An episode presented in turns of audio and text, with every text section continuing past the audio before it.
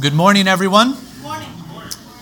If I could have you come in and find your seats, we need to begin. We have a lot of ground to cover uh, uh, this morning in lesson five uh, in our study on the Israel of God.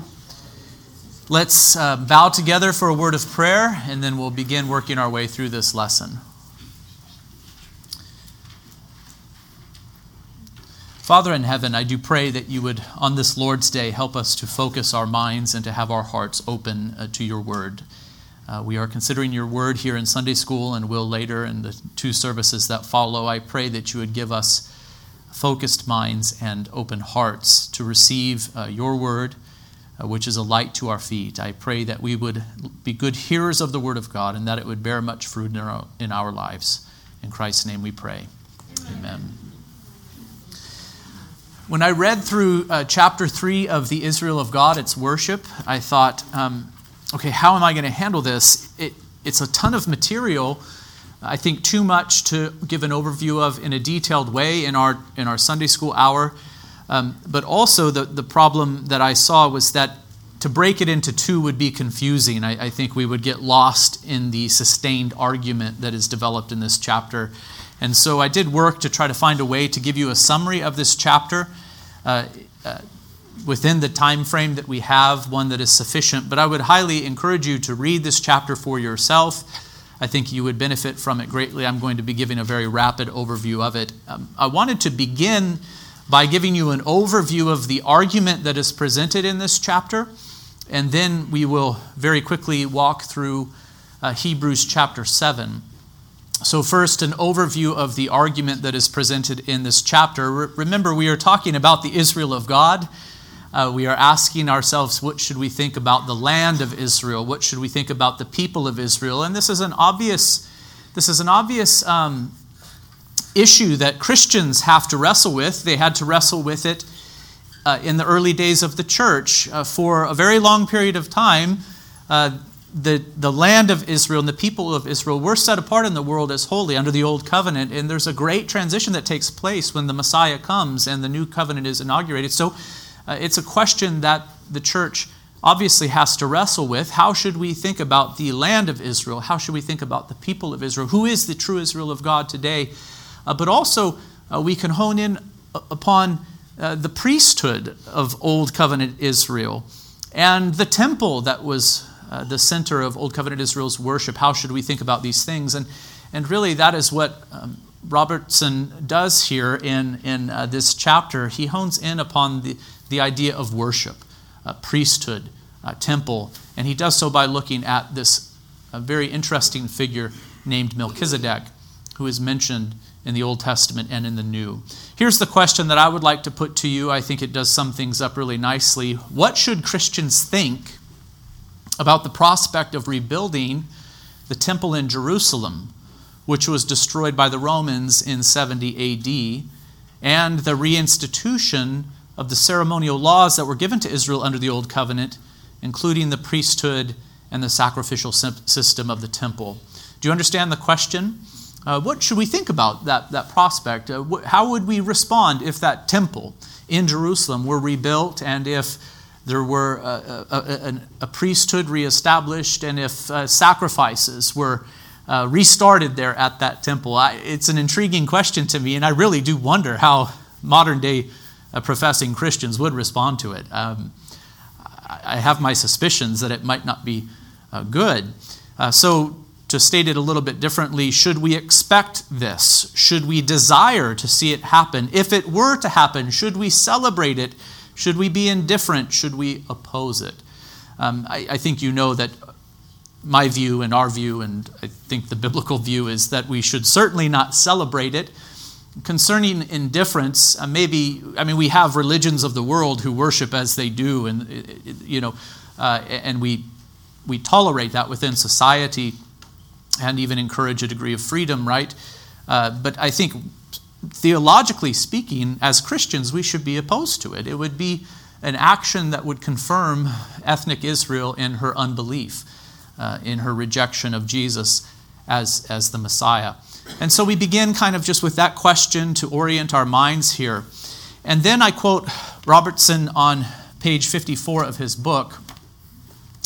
Um, he says the letter to the Hebrews, we're talking about this book in the New Testament, the letter to the Hebrews shows that its author had a special concern in this area as he w- interacted with the struggles of Jewish converts. Um, and what struggle is he referring to? Well, put yourself in the position of being a, an ethnic Jew in the first century church, right after the Messiah has come and with the inauguration of the New Testament, the New Covenant. What were they struggling with? Well, they were obviously struggling with the passing away of the old covenant ceremonial laws, leading to the simplicity of new covenant worship.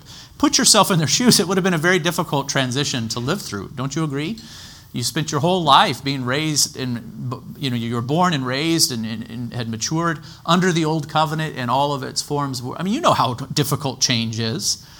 Could hardly change the service times without, you know, uh, sending people into uh, kind of a, a, tizzy about it, right? I, I, I jest, but think about it. But for these, for these Jews who came to faith in the Messiah, there was just a radical shift in, in the way in which uh, they worshiped uh, the temple itself would be taken away in 70 AD. So he's talking about this struggle.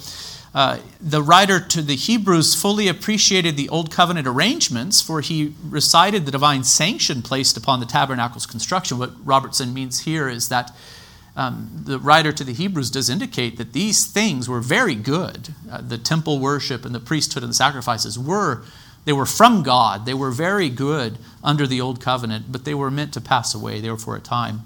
He goes on to say, but he also had a deep understanding of the superiority of the new covenant, its new temple, its new temple, priesthood, and sacrifice. In particular, its priesthood was uniquely significant to him, for it had to do directly with the person and ministry of Jesus.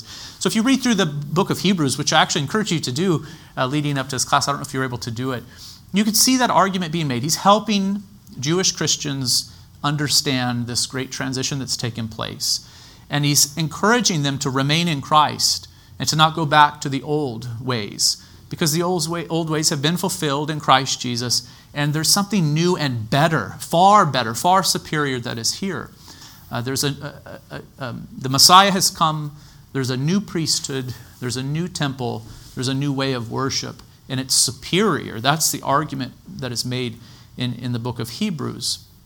This interest, I quote Robertson again, in the priesthood of Christ and its impact on the worship practices of the people of the new covenant manifests itself throughout the book of Hebrews. But the extensive treatment of the priesthood according to the order of Melchizedek, as mentioned in Psalm 110, verse 4, provides a special focal point for the writer's analysis of this subject. Uh, so, what, what Robertson is noticing is that at the, at the heart of the book of Hebrews, uh, everything comes to focus on this one kind of mysterious figure named Melchizedek. He hones in on that and he spends a lot of time uh, kind of unpacking who this Melchizedek, Melchizedek uh, was and how he pointed forward to the Messiah and how Christ is a priest after the order of Melchizedek and, and, and what that means. There's a sustained argument that's developed in the book of Hebrews centered upon this figure, Melchizedek, who's mentioned in the Old Testament first in the days of Abraham, but he's brought up again in the days of King David. And it's very significant. Okay, so there's an extensive treatment of Psalm 110, verse 4. The present chapter, uh, the one we're considering in the Israel of God, chapter 3, um, Robertson says, the present chapter will concentrate on his extensive development of the implications of Psalm 110, verse 4, regarding priesthood and worship for the new covenant as it is found in Hebrews 7. Chapter 7 uh, is the pivotal point of the book of Hebrews with its focus directed um, with its focus directed to an exposition of Psalm 110 verse 4 which says here now Psalm 110 4 the Lord has sworn you are a priest for, forever after the order of Melchizedek this chapter represents one of the fullest expositions of an Old Testament passage that can be found anywhere in the New Testament. Here, this chapter is a reference to Hebrews 10. So, excuse me, Hebrews 7. Hebrews 7 is basically a full exposition of Psalm 110, verse 4. Um, by the way, it is widely accepted that the book of Hebrews is really a sermon. Um, it, it's really was something that was delivered orally. There's a lot of indicators pointing in that direction. Um, so as you read it, you, you, can, you, you can read it as, as if it is a sermon manuscript, and so you can get a taste perhaps of how uh, preaching uh, was, at least from time to time, uh, in the early days of the church. So let me give you uh, Robertson's argument, and then we will walk through Hebrews 7. Psalm 110, verses 1 through 4. Oh, I have it here listed out, first of all, because I want it fresh in your minds. It is a psalm of David. It is a psalm of King David. That's very important to notice. And here is what King David wrote The Lord, notice all capitals, so the Lord, Yahweh, says to my Lord, so David is referring to another Lord who is over him. He is king, not an earthly Lord, right? Uh, so the Lord, Yahweh, says to my Lord, and this should sound very familiar to you sit at my right hand until I make your enemies your footstool. That verse, Psalm 110, verse 1, is often cited in the New Testament. Who is it a reference to? Who is this second Lord that David makes? It's Christ. Uh, so this is about Christ's um, victory, death, burial, resurrection, and ascension being seated at the right hand of the Father. It's in the New Testament over and over again. We're, we're told that this is fulfilled in Jesus and in, in, in his session in his uh, in the heavenly realm. Sit at my right hand until I make your enemies your footstool. And then I continue to read Psalm 110. The Lord sends forth from Zion your mighty scepter.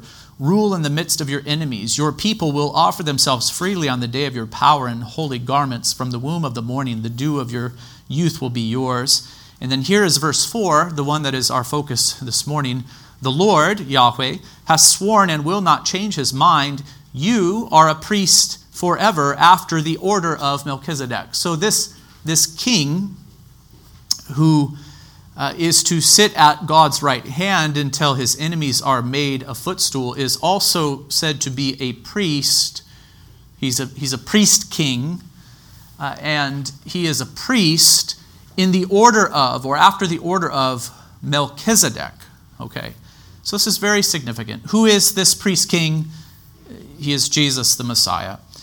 In this psalm, David tells us that Yahweh has spoken to King David's Lord, namely the Messiah.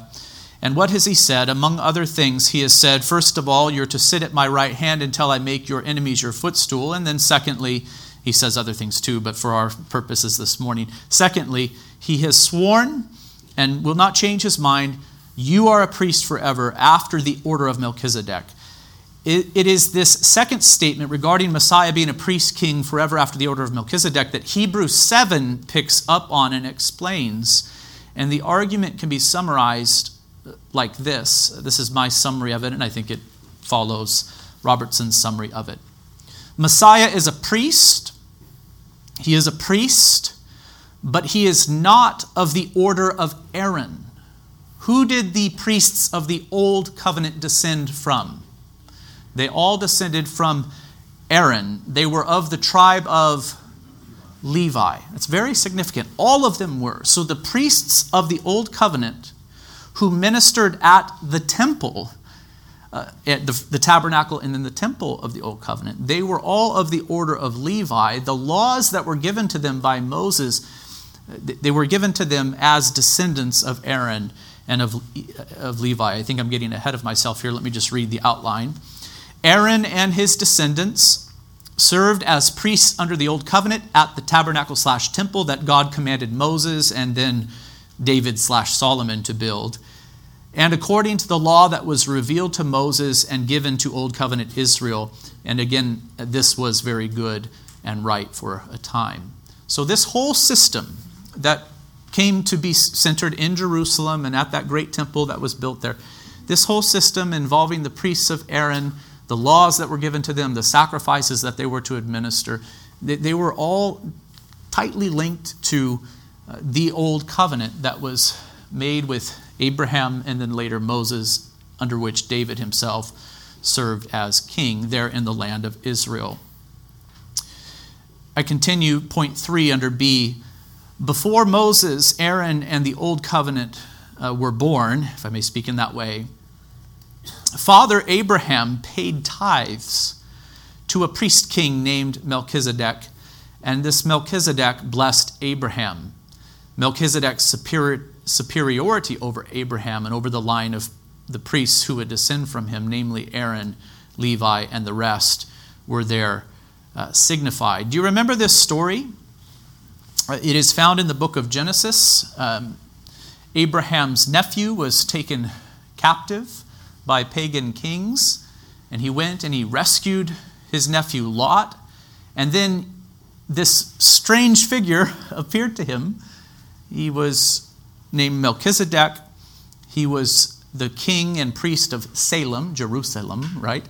And, and what did Abraham do except pay tithes to this figure, indicating his superiority over him? And what did Melchizedek do to Abraham?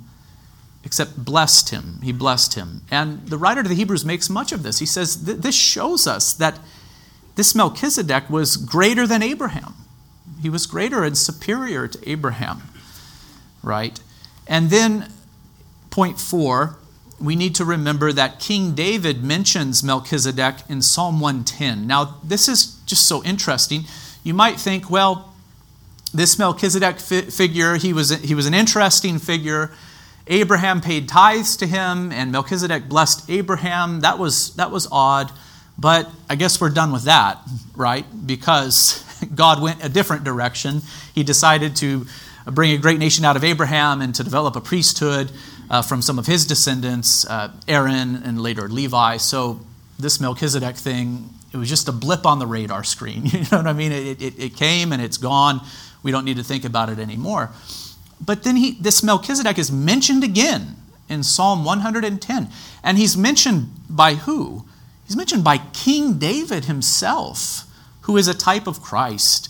Uh, David, uh, we, are told, would, would give birth uh, uh th- through genealogy to the Messiah. And it, it's, this Melchizedek figure is mentioned by King David kind of at the height of Israel's prosperity. The nation is made secure. David has it in his heart to build this temple. He himself is not allowed to build it, but he, he spends the last part of his life uh, making provisions for the building of the, of, of the temple so that his son Solomon might do it. But, but it's strange because David, even as this is the thing that is dominating his heart and his mind, and as he's making provisions for the building of this temple so that his son might do it, even in that very moment, he, he's pointing in a different direction. He's going to all of this effort to build this glorious temple where, where the priests of Aaron and Levi might minister, where these sacrifices might be um, faithfully performed according to the law of Moses. But in Psalm 110, he's saying, yeah, but there's something greater. There's another priest that is going to come of a different order altogether, and, and, and he's far greater than these priests of Aaron and of, of Levi. So King David mentions Melchizedek in Psalm 110. This was 500 some odd years after Moses and Aaron. This was at the height of Israel's prosperity. This was as David was planning and providing for the construction of the temple in Jerusalem, where the priests of Aaron and Levi would serve. And I even just say here, wrap your head around that. David was looking forward to a greater priest belonging to a totally different order than Aaron. In other words, when, when David, as much as he loved God's temple, and wanted to see it built. And as much as he loved the worship there, he didn't put his hope there. You, you understand what I'm saying? Like he understood that this wasn't the permanent thing, this wasn't the final thing, this wasn't the, this wasn't the ultimate thing. He didn't put his hope there. But even David, under the inspiration of the Holy Spirit, speaks forward to the Messiah and refers to him as a king and a priest after the order of Melchizedek. When Messiah came, he came as our great king. He was David's son and as our great high priest, but he was not a priest in the line of Aaron slash Levi, for he was of the tribe of Judah. He didn't descend from Levi. Remember, he's of the tribe of he is the lion of the tribe of Judah. He serves in a different order as a priest of a different covenant, according to a different law, at a different temple. Everything about the new is greater than the old, and there is no going back. That's the argument that's made here. You're following with that. New priest, according to a different order, serving a different covenant, serving under a different law, serving at a different temple. Uh, that's really the argument that is made here in Hebrews chapter 7. uh, I wanted to rapidly put all that before you, hopefully to, to give you some clarity. Uh, and then I do want to try to go through Hebrews chapter 7 with you uh, very quickly. It's a marvelous chapter. I do note here that Robertson provides a very nice exposition of Hebrews 7 in his book. Please read it. This is going to be a very brief exposition. Uh, Robertson does divide this chapter into five parts. You could see his outline here one, two, three, four, five. Uh, and, and I'll follow uh, the structure that he gives. I think it is good.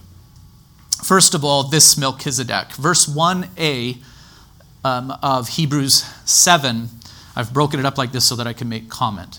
For this Melchizedek, what Melchizedek? Well, in 620 of the book of Hebrews, we read that Jesus has gone as a forerunner on our behalf, having become a high priest forever after the order of Melchizedek. And Robertson makes much of this, saying that when the author says, for this Melchizedek, he's actually presenting us a composite view of this figure Melchizedek. Like all at once, in a very brilliant way, under the inspiration of the Holy Spirit, uh, the author uh, of, of the book of Hebrews is, is referring to this Melchizedek, but he's wanting us to see the composite view. It is the historical Melchizedek that uh, lived in the days of Abraham, uh, but it is also the fulfillment of Melchizedek, namely Jesus Christ. This Melchizedek. Okay, and then in 1b we read King of Salem, that is of Jerusalem, priest of the Most High God. He met Abraham returning from the slaughter of the kings and blessed him, and to him Abraham apportioned a tenth part of everything. Uh, so you should remember this episode from Genesis 14, 17 through 20. You could read of it yourself uh, later. Verse 2b He is first, by translation of his name, King of righteousness, and then he is also King of Salem, that is, King of peace. So his name has significance. This Melchizedek had a, a special name. He is, he is a king of righteousness, he is a king of peace. And in this way, of course, Christ is, is prefigured. Verse 3 He is without father or mother or genealogy, having neither beginning of days nor end of life, but resembling the Son of God, he continues a priest forever. Now, some have taken this to mean that Melchizedek was the pre incarnate Christ, that literally he had no genealogy and literally he had no end of days, um, so that he was not, not a true man, but, but a, a pre incarnate appearance of, of the Christ. I think Robertson is right to say that no, what the writer to the Hebrews is doing is he's talking about how Melchizedek appears to us in the narrative. He, he pops out of nowhere. He, his genealogy is never presented to us. We don't know who he who he descended from, nor are we told who descended from him. Remember how many genealogies are present in, in the book of Genesis? I mean, there's a lot of ink spilled on tracing out uh, who begat who. And Melchizedek is just outside of all of that. So it's not that he was a manifestation of, the, uh, of Christ. It's not that he was the pre incarnate Christ. He was a human being, a true king of Salem or Jerusalem. Uh, but his genealogy is not given to us. We're not told when he was born. We're not told anything about where his life ended. When his life ended, he just appears out of nowhere and then nothing else is said about him. And I think the point is that he does function as a type of the Christ to come and of the priesthood that would come uh, with him. He resembles the Son of God he continues a priest uh, forever. It's as if this figure Melchizedek, he just he appears on the scene and then he we move on from him, but he's just kind of left hanging there, and, and we're, we're, we're waiting fulfillment. Does that make sense? As we move on with the, the narrative of Scripture, we're just waiting to kind of come back to this Melchizedek. What was he all about? You know, uh, who will he become? I think is is the idea. Verse four: See how great this man was to whom Abraham the patriarch gave a tenth of the spoils. Because in this action, he's proven to be greater uh, than Abraham. Verse 5 And those descendants of Levi who receive the priestly office have a commandment in the law to take tithes from the people, that is, from their brothers, though these also are descended from Abraham. But this man, that is Melchizedek, who does not have his descent from them, received tithes from Abraham and blessed him who had the promises. It is beyond dispute that the inferior is blessed by the superior. In the one case, tithes are received by mortal men, in the case of, that is, in the case of Levi, but in the other case, by one of whom it is testified that he lives. And I think this is a composite view of Melchizedek slash Christ. One might even say that Levi himself, who receives tithes, paid tithes through Abraham, for he was still in the loins of his ancestor when Melchizedek met him. Do you get the argument here? Everything about this narrative says that Melchizedek is greater than Abraham. Abraham pays tithes to Melchizedek. Melchizedek blesses Abraham. And then uh, the writer to the Hebrews says that in a sense, Levi, the, the priests of Levi, who were born from Abraham, in a sense, they themselves all paid tithes to this Melchizedek because they were in Abraham's loins.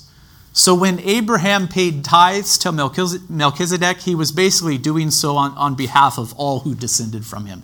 That principle might sound really strange to us, but it, it, the, in, in, the Bible, you find this principle of federal headship, uh, of headship all over the place. So Aaron and Levi and all who descended from, from them, who were themselves descendants from Abraham, were, were really represented by Abraham in this episode when Abraham paid tithes to Melchizedek. Can you see the argument that the writer to the Hebrews is developing here? He's saying, don't forget about this figure. He popped out of nowhere. We're not told what became of him, but he was a king and he was a priest of Jerusalem, of, of Salem, we can't forget about them, and we have to realize that this episode is recorded for us in the scriptures for a reason. There's a lot that happened in history that's not recorded for us in the scriptures, but this episode is emphasized. So we need to have it in our minds, and we need to see the relationship that was established. Melchizedek is greater than Abraham, and he's greater than all the priests who would descend from Abraham. I think it's really uh, marvelous to consider here. Okay, let's continue point two, uh, this is covering verses 11 through 15 of Hebrews 7, and Robertson gives the heading after the order of Melchizedek in his outline of this chapter. Verse 11, now, so the argument's going to be developed, right? Now, if perfection had been attainable through the Levitical priesthood, for under it the people received the law, what further need would there have been for another priest to arise after the order of Melchizedek rather than the one named after the order of Aaron? It's a good question. If, if perfection before God could have been obtained through the Aaronic or the Levitical priests, why would there be a need for another priest and another priesthood? If there was nothing deficient about this one, that Aaron and Levi ministered over, why would there be for a, a need for another priest and another order? Verse 20, uh, verse 12 rather. For when there is a change in the priesthood, there is necessarily a change in the law as well, because the law is given for a particular priesthood and to govern that, sacri- govern that sacrificial system. So if there's going to be a change in the priesthood, there's also going to be a change in the law. For the one of whom these things are spoken, that is Christ, belonged to another tribe. We've already said he belonged to the tribe of Judah, from which no one has ever served at the altar. For it is evident that our Lord was descended from Judah. And in connection with that tribe, Moses said nothing about priests. This becomes even more evident when another priest arises in the likeness of Melchizedek. So here uh, we see the author to the Hebrews, can I just say Paul? Uh, okay, Paul. um, we, we see him developing this argument. He, he's going, if, if perfection could have been attained under this Levitical priesthood and the law that was given to them and the sacrifices and the temple, there wouldn't have been a need for another priesthood. There wouldn't have been a need for a change in the law or in our or, or in the worship of the people of God. Now, as we go on to Hebrews 7 16 through 19, uh, Robertson gives this the heading, You are a priest forever. Verse 16, Who, and now we are speaking of Christ, this Christ has become a priest, not on the basis of a legal requirement concerning bodily descent, but by the power of an indestructible life. How did the priests of the Old Covenant come to be priests? I can't hear it. By birth, they were born of Aaron in the tribe of Levi. So they come to be priests. Um, they come to be priests by genealogy, right? But here, Paul, he's speaking of Christ, and he says he has become a priest, not on the basis of a legal requirement concerning bodily descent, because after all, he did not come from Levi, he came as a, as a member of the tribe of Judah. But he came to be a priest by the power of an indestructible life. Uh, in other words, by virtue of his life, death, burial, and resurrection, right? Because he has conquered the grave. He therefore can be our great high priest and intercede for us forever and ever, and in fact bring us to God. Verse 17, for it is witnessed of him. And here is where Paul, I believe, uh, does quote Psalm 110, verse 4 For it is witnessed of him in the scriptures that you are a priest forever after the order of Melchizedek. This uh, statement in Hebrews 7:17 is building off of arguments presented earlier in the book, which we have not had that we, we do not have the time to, to display. This is building off of Hebrews 5 1 through 10 and 620. Hebrews 5:11 through 6:12 is an interlude in this in, in, this this book wherein Paul warns against dullness. I actually sent that to you in a message earlier this week. It, it, I, it makes me smile because I think Paul is dealing with complex matters here and he's kind of building, he's building, he's building, and then in and then in Hebrews 5 11, he just kind of pauses and says, Listen, this teaching is hard to present because you've become dull. you, you, you, you, you're not interested in listening. Beware. It kind of coincides with what's been said in the preaching on Sunday morning over the last couple of weeks. All of these warnings we have to receive the Word of God in a very careful way, you know, to, to listen attentively to the Word of God, etc. So, Paul, I think, does warn uh, his listeners to pay attention, pay attention, and then he goes on with his argument. Verse 18 of Hebrews 7 says, For on the one hand, a former commandment is set aside because of its weakness and uselessness, for the law made nothing perfect. But on the other hand, a better hope is introduced through which we, we draw near to God. So, when the new covenant was instituted, the old covenant law, the ceremonial law, the civil laws given to old covenant Israel were taken away because of their, their weakness. They could not perfect the worshiper. So they're set to the side. But a, new, but, a new covenant is instituted with a new priesthood according to the order of Melchizedek. Uh, and there is a new temple, there's a new way of worship, and it's better. That's the argument that, that Paul is making uh, throughout uh, throughout this, this book, right? So we have a better hope that is introduced. And it is through this hope which we do actually draw near to God, because it is through this hope that we are perfected. We, we hope uh, not in the priests of Aaron, not in the priests of Levi, not in the sacrificial system that was given under the old covenant, which was good for its time, but our hope is rooted in who? It is rooted in Jesus Christ the Messiah, and he is our great high priest, not descended from Judah, not descended from Levi, but descended, we might say, that's not the right word, in fact, forget it, scratch that. Not descended, but in the order of Melchizedek. And how did he come to have this priesthood? Well, it is by an indestructible life, it's by his victory over death, his resurrection from, from the grave. And where did he ascend to? He didn't go into the Holy of Holies there in that temple in Jerusalem. He entered into the heavenly Holy of Holies, and he is able to perfect us, to actually bring us to God. The veil of the temple being torn in two, being symbolic of this fact. You understand? You get the picture of all this.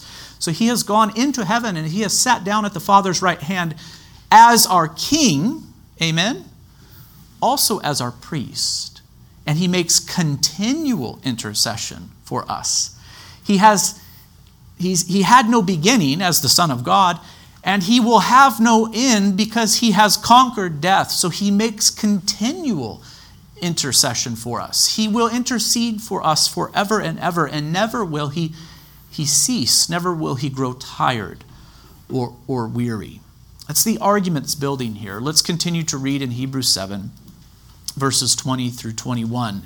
Uh, Robertson gives this section, verses 20 through 25, the heading, The Lord has sworn you are a priest. He says in verse 20, it, and, it, and it was not without an oath, for those who formerly became priests were made such without an oath, but this one was made a priest with an oath by the one who said to him, The Lord has sworn and will not change his mind. You are a priest forever. So again, Psalm 110, verse 4 is cited, and he's drawing our attention to the oath that God Himself has made. We saw it there in Psalm 110, verses 1 through 4, that, that God Himself gave an oath and promised that this one, that is to say, Jesus Christ the Messiah, would be a priest forever.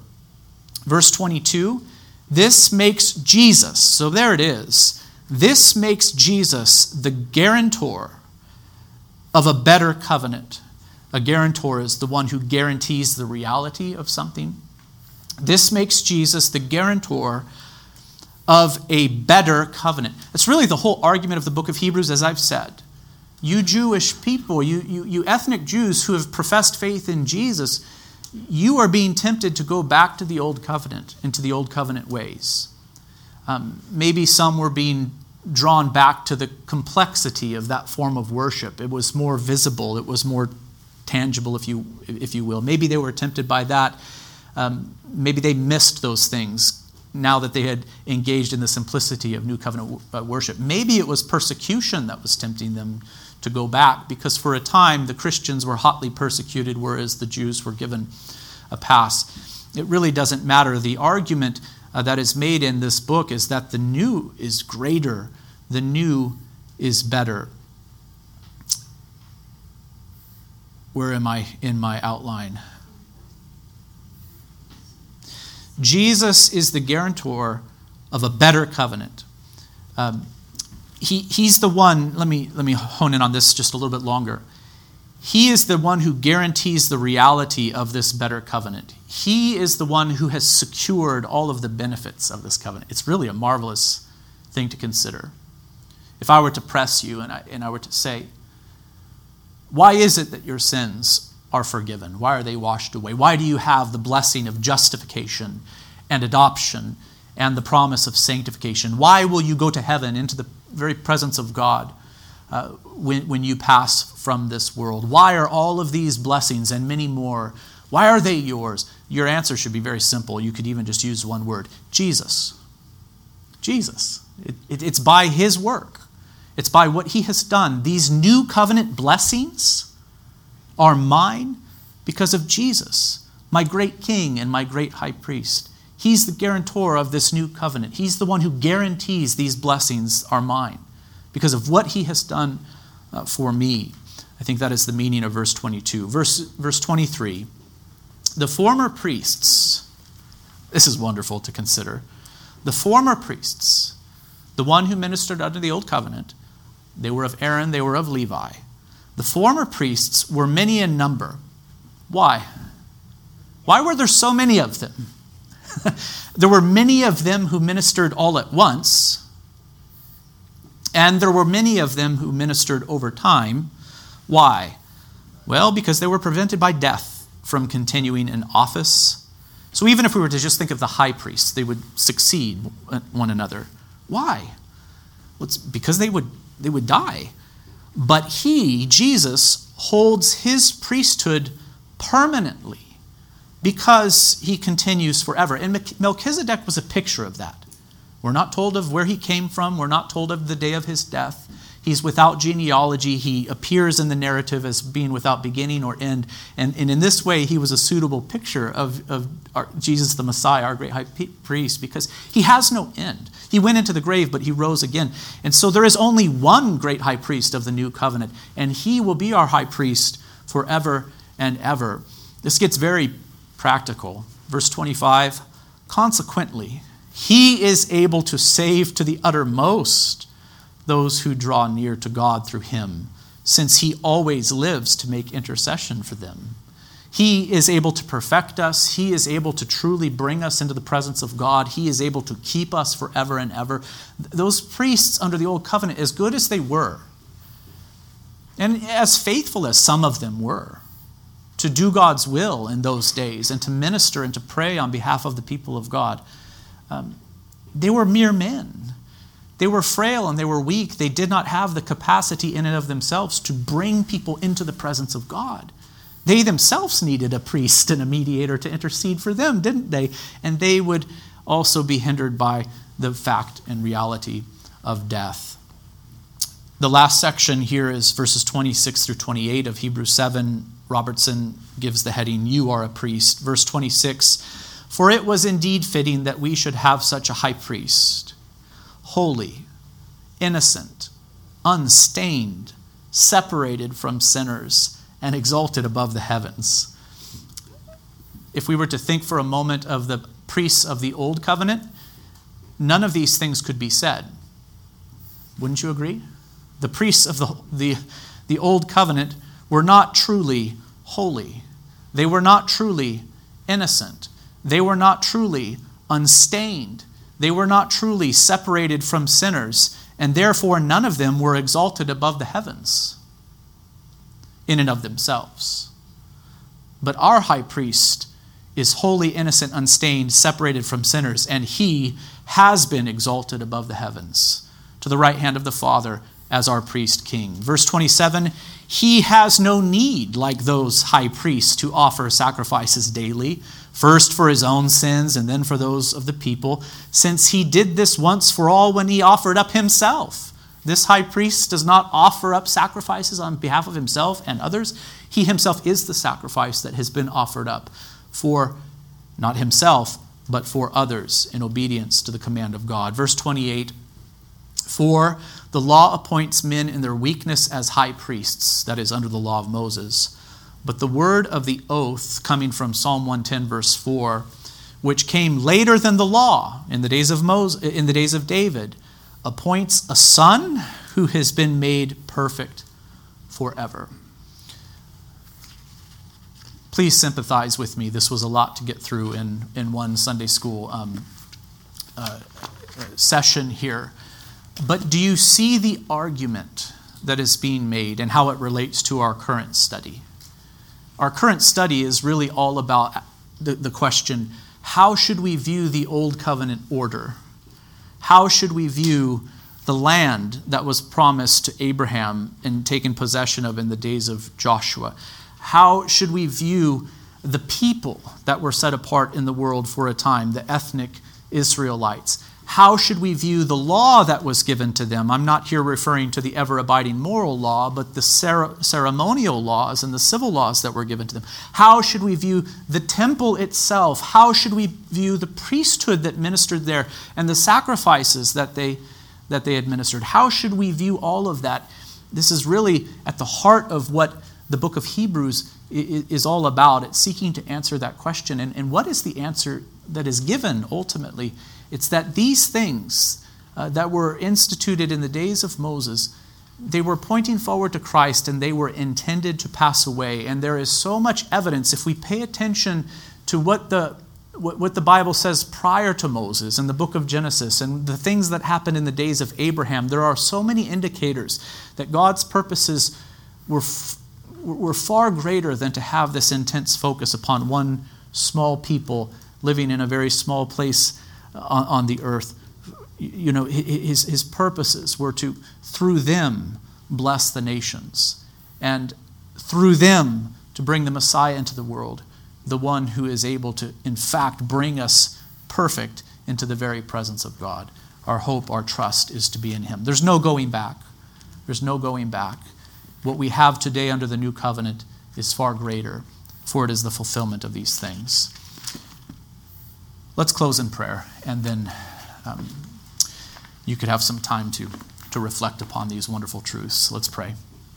Father in heaven, we thank you for your word, which is so very rich.